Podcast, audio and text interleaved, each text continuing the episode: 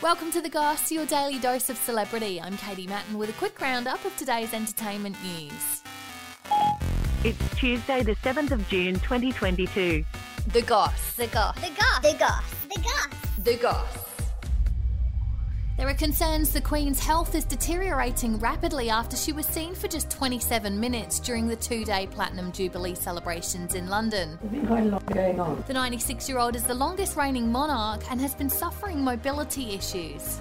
She stepped down from royal duties that were uncomfortable for her earlier this year, with Prince Charles and Camilla and William and Kate taking over. If you're the idiot who suggests all this, you're immediately accused of being an idiot. It's said that the minutes she spent standing on the balcony of Buckingham Palace caused so much discomfort she was unable to attend the following day's service. It's said the Queen has gone downhill since the passing of her husband Prince Philip in April last year, aged 99. Well, I'm still alive. Meantime, Harry and Meghan were met with boos when arriving at a service to celebrate the Queen, with the couple travelling to the UK for it. I feel really let down. The two who stepped down as senior royals back in 2020, wishing to become financially independent, were not invited to join the family on the balcony and didn't attend events with the working royals. They left the UK earlier than planned, flying back to California by private jet.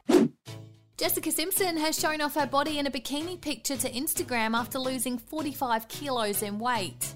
The 41 year old has released a swimwear line as part of her summer collection for the Jessica Simpson line. and it really is teamwork and just love and passion. She recently bought back the brand after selling off part of it with the company filing for bankruptcy. She started the company back in 2005 and it was valued at a billion dollars. All the fear and the struggles that I did face and how I came through on the other side. She's been open about her struggles with alcohol addiction. I always had a glitter cup and it was always filled to the rim with alcohol. And Jennifer Lopez was the big winner at the MTV Music and TV Awards. She received the Generation Award, giving a tearful acceptance speech thanking her 14 year old twins for teaching her how to love. First of all, stop.